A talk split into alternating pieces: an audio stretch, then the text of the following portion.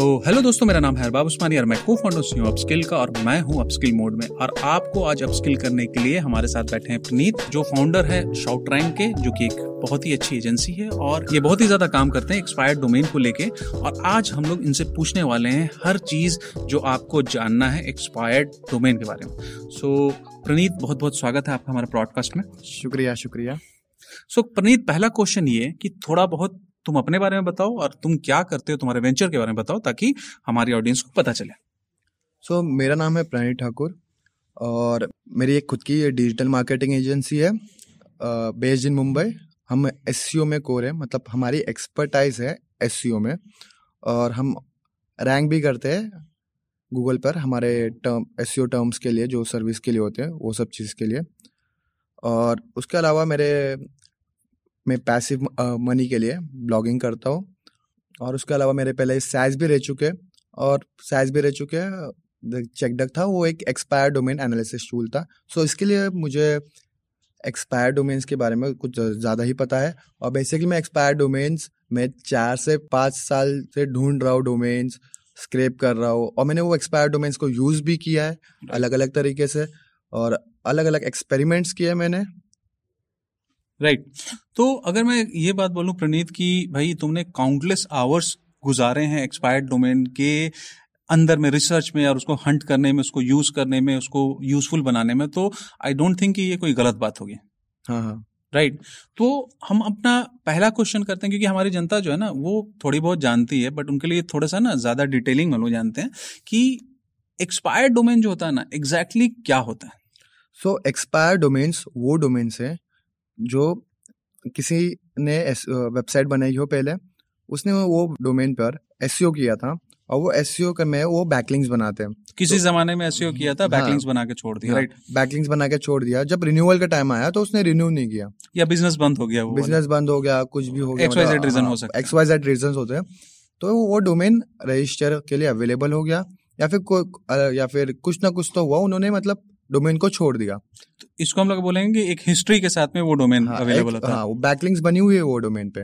ठीक है। तो मतलब बेसिकली कि जो पहले मान लेते हैं कि कोई ब्लॉग हो गया, बिजनेस हुआ, वो पहले चल रहा था और उसके बाद में वो बंद हो गया, लेकिन उसकी जो पूरी हिस्ट्री है, बैकलिंक प्रोफाइल है, या जो उसका फुटप्रिंट है, वो बना हुआ है। उस फुटप्रिंट को हम लोग कहीं ना कहीं यूज कर सकते हैं। करेक्ट। हाँ, जो आपके पास उन्होंने सब कुछ कर रखा है, जो स्टार्टिंग की मेहनत होती है वो स्किप हो जाती है।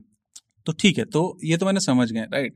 अब दूसरा क्वेश्चन ये है कि एक्सपायर्ड डोमेन जो होता है, कैसे वो एसईओ के लिए यूजफुल होता है। हाँ, तो बेसिकली मैं अभी पहला जो कह रहा था कि अभी आप साइट बनाते हो तो बैकलिंक्स बेसिक्स बनाते हो, तो 2-3 महीने की जो भसड़ होती है बनाने की बैकलिंक्स की, और तो वो सब कम हो जाती है। और यही एक्सपायर्ड डोमेन्स, अगर आपको हाई मैट्रिक्स होते हैं जिनके स्टैटिस्टिक्स ज़्यादा होते हैं, वो आपको बेसिकली ऑक्शन में मिलेंगे, और उनके प्राइस भी ज़्यादा होता है, पर वो प्राइस एनी टाइम वर्थ होता है। क्योंकि जहाँ अगर आप लॉन्ग टर्म में स्केल करने जाओगे एक्सपायर्ड डोमेन्स के जैसे, आप लाइक 6 महीने जो आपकी जो बैकलिंग प्रोसेस होगा आप डायरेक्ट वो स्किप कर लोगे। और डिपेंड करता है डोमेन से डोमेन्स, मतलब डोमेन्स की क्या स्टैटिस्टिक है और आपके कीवर्ड की कंपटीशन कितनी है, तो आप डायरेक्टली वो बेसिकली उनका एक प्रोफाइल बना रहता है, उस प्रोफाइल को हम यूज कर सकते हैं। करेक्ट। वो जो 2-3 महीना का ऑथोरिटी बिल्ड करने होती है, ऑथोरिटी ऑलरेडी बिल्ड होती है। राइट। और अगर बहुत ज्यादा पुरानी होगी तो कभी कभी ऐसी भी हो जाती है कि बहुत जबरदस्त मिल जाती है, पुरानी भी होती है, उनके लिंक्स भी अच्छे होते हैं। ठीक है। नाउ अब तो हमको समझ में आ गया कि भाई एक्सपायर्ड डोमेन से आप जल्दी रैंक कर सकते हो, ये कर सकते हो और क्या कर सकते हो, एसईओ में क्या बेनिफिट है। लेकिन अगर हम बेसिकली एक टर्म यूज होता है कि इस एक्सपायर्ड डोमेन को हंट करते हैं इसलिए क्योंकि ऑक्शंस में हम लोग बेसिकली उसको उठाते हैं, इसी वजह से खरीदते हैं। तो अब क्वेश्चन आता है कि कौन सी ऐसी वेबसाइट है जिसके अंदर में हम एक्सपायर्ड डोमेन को हंट कर सकते हैं। जैसे आपकी एक चकडक है, वो एनालिसिस टूल है, वर्जन 2 पे काम कर रहे हैं। ठीक है, उसके ताकि और अच्छे से डेटा दे पाए, तो इस फिलहाल के लिए वर्जन 1 बंद कर दिया हमने। ठीक है। तो अगर फ्यूचर में चकडक जो है आगे जाएगी। राइट। इसके अलावा और कौन सी वेबसाइट जो अभी आप यूज करते हो। तो बेसिकली हंटिंग के लिए ना बहुत सारे टूल है मार्केट में, डॉमकॉप, स्पैम जिला, पर मैं तो ये कहूँगा कि कुछ मत यूज़ करो। एक्सपायर्ड डोमेन्स .net के अलावा और कोई अच्छा टूल नहीं है। ये जो टूल्स है सब डेटा है ना वहाँ से ही लेते हैं, जहाँ से एक्सपायर्ड डोमेन्स .net लेता है। एक्सपायर्ड डोमेन .net वेबसाइट का नाम है। हाँ, ठीक। तो वहाँ से ही डेटा लेता है, और सबके डेटा जो भी है सबके डेटा सेम है। बस ये है कि स्पैमजिला डॉमकॉप वो मैट्रिक्स दिखा रहे हैं, इसके लिए आपसे चार्ज कर रहे हैं .NET फ्री में आपको। ठीक है, तो अब मान लेते हैं कि हम चले गए एक्सपायर्ड डोमेन .NET में चले गए, राइट, और वहां के अंदर में हमको हंट करना है कुछ भी एक्सपायर्ड डोमेन को। तो क्या क्या पॉइंट आप बोलोगे कि एक होता है ना एक चेकलिस्ट टाइप का, हम लोग बोलते हैं कि भाई ये चीज करना, ये चीज नहीं करना। तो डूज एंड डोंट आपके हिसाब से डूज पहले क्या क्या होते हैं और डोंट में क्या क्या होते हैं, वो हम लोगों को ध्यान में रखना चाहिए। सो पहले तो ये है कि हमें पता होना चाहिए कि हमारी यूज केस क्या है। तो आप पहले अगर डिलीटेड चाहिए जो डोमेन हैंड रजिस्टर के लिए अवेलेबल है वो, या ऑक्शन, तो मोस्टली तो मैं यही सजेस्ट करूँगा कि डिलीटेड डोमेन्स के पीछे मत जाओ, क्योंकि मैं स्क्रेप बॉक्स भी एक टूल है एक्सपायर्ड डोमेन हंटिंग का, मैं वो भी यूज़ किया हूँ। मैंने हर एक टूल यूज़ किया है एक्सपायर्ड डोमेन हंटिंग के लिए, और मैंने ये देखा है कि लास्ट के 4 से 5 साल में जो डोमेन्स मैं देख रहा हूँ ड्रॉप हो रहे हैं, वो बार बार ड्रॉप हो रहा है और यूज़ हो चुके हैं। और ये डोमेन्स का जो डेटा सेट है वो लिमिटेड है, क्योंकि वो पहले रजिस्टर हुआ फिर एक्सपायर हुआ। अगर आज एक्सपायर होते हैं वो डोमेन तो फ्रेश डोमेन है, और जो पुराने हैं वो पूरे हिस्टोरिकल डोमेन है जो आपके पास डेटा सेट्स है अवेलेबल। तो एससीओज इतने शान है ना, इतना दिमाग है, उन्होंने सारे डोमेन्स यूज़ कर लिया।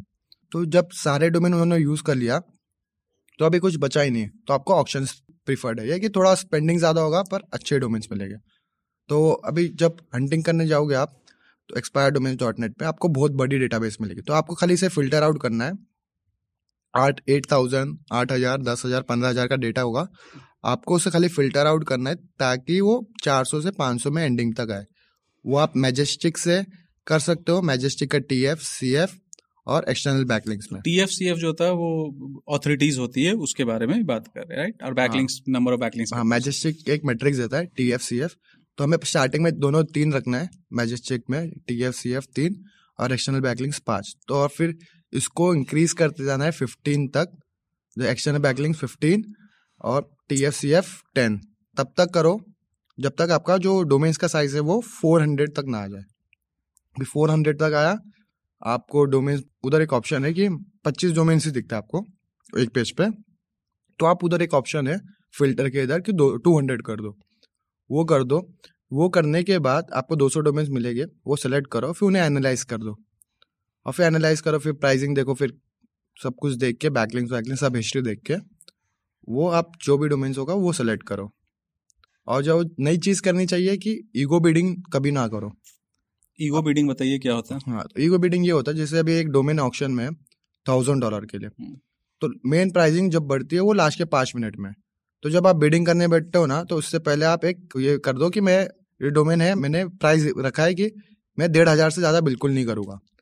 तो अभी ह्यूमन की साइकोलॉजी है, ह्यूमन बनाई ऐसा है कि $1000 लिखा है ना मैंने उधर, मैंने सोचा है तो मैं सोचूंगा कि चलो ठीक है कर लेता हूँ। तो फिर बिडिंग वो $1000 के टाइम पर ना हर एक बिड पर ना $50-$100 एक्स्ट्रा होता है, तो वो आपको पता ही नहीं चलेगा, वो $1000 $1500 बन जाएगा और आपने ओवर प्राइस में डोमेन ले लिया, आपने खुद का लॉस ले लिया।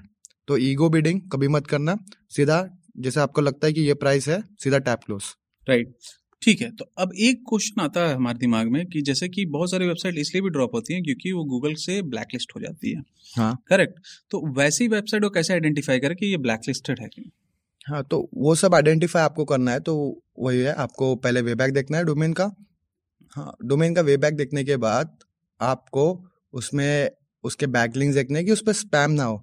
जैसे बैकलिंक्स में एंकर टेक्स्ट हो गया, आपको चाइनीज जापानीज में जो नॉर्मली दिखते हैं, कैसीनो के हो गया, कैसीनो पोर्न, तो आप ये जो लोग कहते हैं कि जापानीज चाइनीज है और भी कोई भी फॉरेन लैंग्वेज में, उन्हें ट्रांसलेट करके देखो, गूगल ट्रांसलेटर या फिर कोई भी ट्रांसलेटर में, और देखो कि क्या ये कैसीनो पोर्न तो नहीं है। अभी ये रीज़न बताता हूँ कैसीनो पोर्न को अवॉइड क्यों करते हैं, क्योंकि प्रोबेबिलिटी है कि कैसीनो पोर्न जो करते हैं वो ब्लैक हैट एसईओ करते हैं, और उन्होंने कुछ ऐसा कर दिया होगा कि पेनल्टी लग गई होगी, मतलब मोस्टली करते ही है, तो इसके लिए एक प्रोबेबिलिटी है कि बैन होगा। तो इसके लिए हम नॉर्मली कहते भी है कि 301 डोमेन मत लो, ये स्पैम एंकर टेक्स्ट होते हैं फॉरेन लैंग्वेज में जो होगा वो मत लो, बहुत सारे ब्लॉक कमेंट्स अगर हो गए तो वैसे, हाँ, ऐसा वो खाली वो मिथ है कि पेनल्टी हो सकती है, तो प्रोबेबिलिटी का गेम है, प्रोबेबिलिटी का गेम है, right, exactly. So I hope that you know that अभी बहुत सारी चीजें एक्सपायर्ड डोमेन के बारे में आप लोगों ने सीखी होगी, और कोई लास्ट वर्ड है जो आप हमारे लिसनर को बोलना चाहते हैं? मुझे ये कहना है कि अगर आपको लॉन्ग टर्म के हिसाब से देखना है तो आप डिलीटेड डोमेन्स मत लो, ऑक्शन में जाओ, ऑक्शन के डोमेन्स लो, और ईगो बीडिंग तो बिल्कुल मत करो, और जब आप डोमेन लेते हो प्लीज़ किसी से कंसल्ट करो जिसको डोमेन्स का नॉलेज है, नहीं तो आप फालतू में ज़्यादा पैसे दे दोगे, पैसा डूब जाएगा. हाँ, पैसा तो पैसा डूबेगा नहीं डोमेन्स में, डोमेन्स में आप ले रहे हो, बस ये है कि अगर आप समझ लो एक घर लिया आपने 10 लाख की वैल्यू, आप 15 लाख में लोगे तो आपकी फॉल्ट है ना, डूबना, वो डूबना नहीं है, उसे कहता है कि बेवकूफ़ी, तो वही है. सो थैंक यू प्रनीत, बहुत बहुत शुक्रिया तुम्हारे इस पॉडकास्ट के लिए. आई होप बहुत सारे वैल्यू मिले होगा, और जैसे कि आप लोग जानते हो कि अगर आपको ये पॉडकास्ट अच्छा लगा है तो अपने दोस्तों के साथ शेयर कीजिए, और अगर आपको अपस्किल ज्वाइन करना है तो आप अपस्किल की वेबसाइट में जाके आप हमारे डिटेल ले सकते हैं. याद रखिएगा $P है, upskill.com. आपको मिलते हैं फिर कभी किसी और पॉडकास्ट में. बहुत बहुत शुक्रिया, थैंक यू वेरी मच.